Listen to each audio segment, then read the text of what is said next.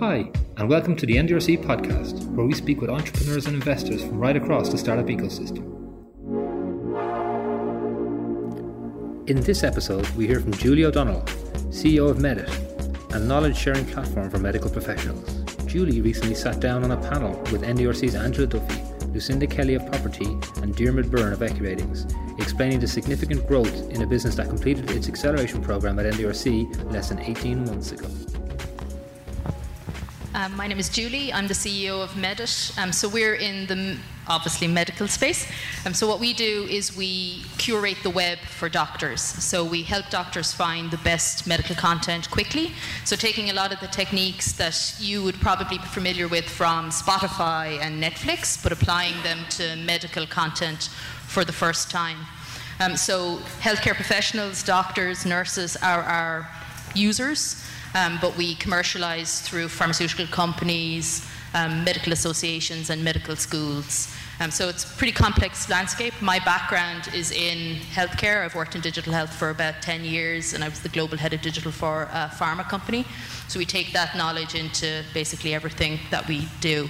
And we were the year after Lucinda, so we, we uh, went through NDRC, I think it was summer 2017. Um, so since then, we've continued to bootstrap. Um, we did close 100k um, from an angel, but we're still bootstrapping and we're preparing really later this year to uh, close our seed. Julie's entry into the world of NDRC was a little unorthodox. With extensive expertise in the pharma industry, Julie had been on NDRC's radar for some time, and after some contact and an interrupted dinner, a partnership emerged we probably had an unusual, I don't know, Alan, you can tell me if it's unusual, um, an unusual NDRC story in that we didn't actually apply officially. Um, so we, we never. you should apply through the official process. Um, but we, we didn't. And I was actually on holidays in Greece and working because that's what you do. Um, and I reached out to NDRC, and Alan called me in a Greek restaurant, and we had a chat, um, and he, he, was he just jumped straight into grilling me. Um, th- there was no preamble at all. It was just like, "Who are you? What's your idea? What's the market?" You know, full on grilling at the back of a Greek restaurant, and that was really the, how it continued from there. And I think for me, having someone that's going to challenge you always is really, really valuable, um, particularly a CEO because I think you can get very in your own head and you're trying to set the direction for your team and keep everyone motivated and keep everyone enthusiastic. And sometimes having someone that, that knows the business inside and out and has been on the journey and knows the, the team, but that, as Alan would say, gives you a pat on the back or a kick up the arse, um, can be very, very useful. So we, from that chat, decided, let's go with this. It seems like a good idea. Um, but when we joined, there was me and one other guy. Um, he's the CTO and co-founder, and we had worked together before um, in marketing agencies, and we had done some concepting, we had done some initial testing, but we were really still at that very early concepting stage. Um, and I think one of the main things we got very early on was the importance of talking to your customers and discovery, and that sounds obvious and everyone would think you should do that, of course. Um, but it, because we had such deep understanding in the sector, it was something we just down prioritized. And I think through the program, because you, you're pushed to focus on it, um, I think it really makes you reevaluate things. And it was something that we spent quite a few weeks talking to a lot of users. Um, and it was interesting because when we were pitching um, to, to some potential investors and partners, nobody ever questioned, ever, that I can make money from this. Everyone immediately believes in the commercial, the commercial story. They believe that we have the contacts and we have the network and we understand the space. What everyone wants to know is, you know, can you build a product that's sticky? Can you drive user engagement? Can you keep that engagement? And can you do it at scale?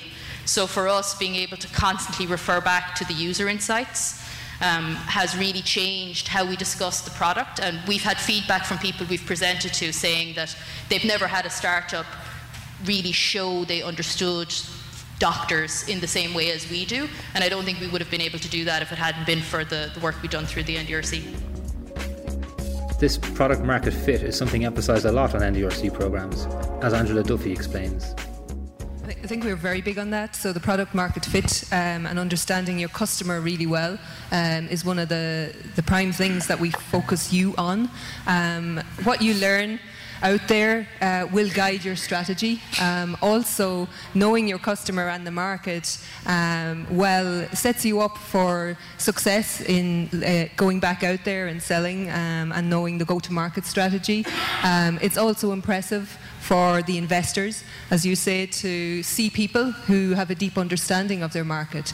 Um, and that's one of the things that you know the, uh, the, the, investors at later stages look for.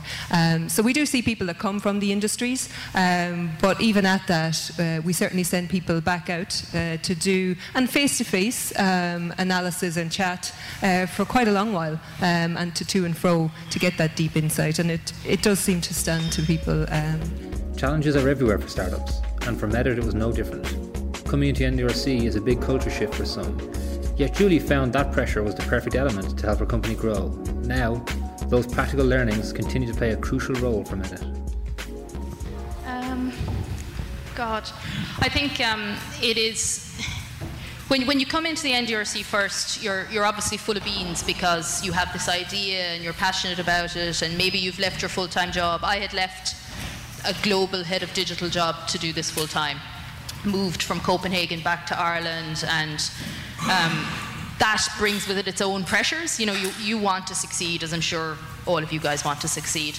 So you're, you're trying to grow your company, and most people that come into the accelerator program, as Lucinda was saying, are small. So there was just me and I had a co-founder, a tech co-founder, and I would absolutely agree. Like, if you do not have a tech co-founder, start thinking about it. Um, so there was just the two of us and thousands of things to do every day. Yet you are in the meetings and having full day mentor sessions, and it is like mentally a burden. You know, you're in a session where maybe you feel you know it all, and you're like, do I really need to be in this session? But what I found was those sessions where I really thought I could be doing something else here, there's emails piling up, I could be calling that person it was usually those sessions that I thought of something I hadn't thought of or saw a different perspective. And I think, again, that's one of the things that the program is quite good at is, is highlighting where maybe you had preconceived notions of how something should work or does work. Um, and just by being in the room, also with other people, like I'm in the medical space, Derma's in equestrian, you would think obviously we have nothing in common. Other people in our, our um, accelerator, there was someone in football analytics, there was devices for machinery. I mean, really diverse group, but you learn so much from each other. And you're all dealing with very similar challenges like hiring. You know, everyone is at the same stage, and you can often take a little bit of inspiration from something that's happening in another company. So I think one of the challenges is actually your own time management and making sure that, like, when you come into the program, that you really give us 110% for the length of the program. I think a lot of people come in and they're not really quite expecting the time input, um, and then you end up in trouble because you're, you're kind of half-assing it, and that catches up on you quickly because really you're not allowed half-ass stuff. You get found out very quickly, um, and as we kind of said already, you know there are people who get to know your business, they get to know you, they suss out the things you don't want to talk about because you haven't done it or haven't thought about it. Um, and that pushes you along. Um, and a lot of the things that, like the financial planning, God, like the guy wanting the five year, month by month financial plan, honestly, I thought it was going to jump off something because I just didn't want to put the work into doing it. I thought it was just completely unnecessary to do it. But the, the exercise, and the, the, annoying thing is everyone will tell you something different. You should have five years, you should have three years, you should have two years, you should have one year, you should have 18 months. Like, there's a lot of different models, but the exercise of having to think that far ahead, like to Angela's point about where should you focus and where should, you put in your energy, like having to think that far out you kind of go, oh God, that has a short shelf life. What will I do over here? And you start thinking about hiring decisions way further out because it does take a long time to find the right people. And especially as a startup, like you cannot compete with Facebook or Google. Like you can be the most charming Waterford person in the world, but you cannot compete with the salary and the perks of those companies. So you need to be on the lookout for talent all the time. Like from this moment sitting here, like be sniffing out people everywhere you go, everybody's cousin and mother and sister. Start making a mental Rolodex of all of those people. And it's a lot easier when you know who you'll need. So having to think that far ahead was an absolute pain in the ass but really, really worthwhile. And we find we keep coming back to some of those templates um, when we're in a pinch, going, what did we say for that? And it at least kind of starts the thought process again. Finally, Julie discusses her experience as part of a team of startups, camaraderie, advice, and even the benefit of sitting beside an equestrian company acting as highlights. Yeah, I, I would just, I know it sounds like a very rehearsed sales pitch from Angela, but it's so true. Like I think when you when you it, it was very good. Um, like when, when you come in here, you know you, you have the mentors, and I mentioned Alan was my venture lead, um, and you're you're in the program and it's all intense. And but when you leave, I mean, like I'm still interested in Dirm's equestrian business, and when I see them do something, I'm like, oh look at them go, and isn't that nice? And you know, look how far they've come from Carlow.